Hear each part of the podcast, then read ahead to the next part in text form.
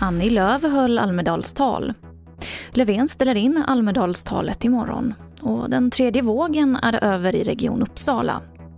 TV4-nyheterna börjar med att nyss höll Centerns partiledare Annie Lööf Almedalstal. Försvara vår liberala demokrati, det öppna och toleranta samhället. Genomföra liberala reformer för företagen, landsbygden, tryggheten och för klimatet. För Centerpartiet är det vägen framåt för att skapa ett starkare, grönare och tryggare Sverige. Men det kan, men det ena kan inte offras för det andra.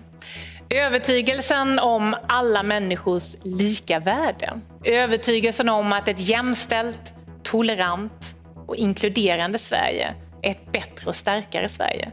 Övertygelsen om att tilltro och samarbete alltid är bättre än misstro och slutenhet.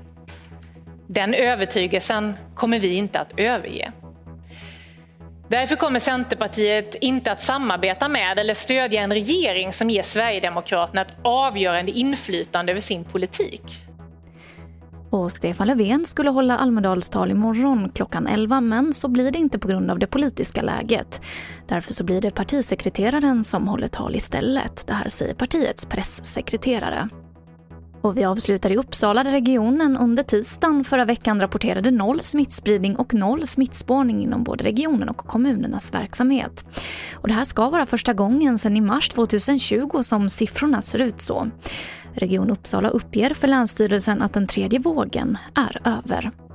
Och det här var det senaste från TV4 Nyheterna. Jag heter Emily Olsson.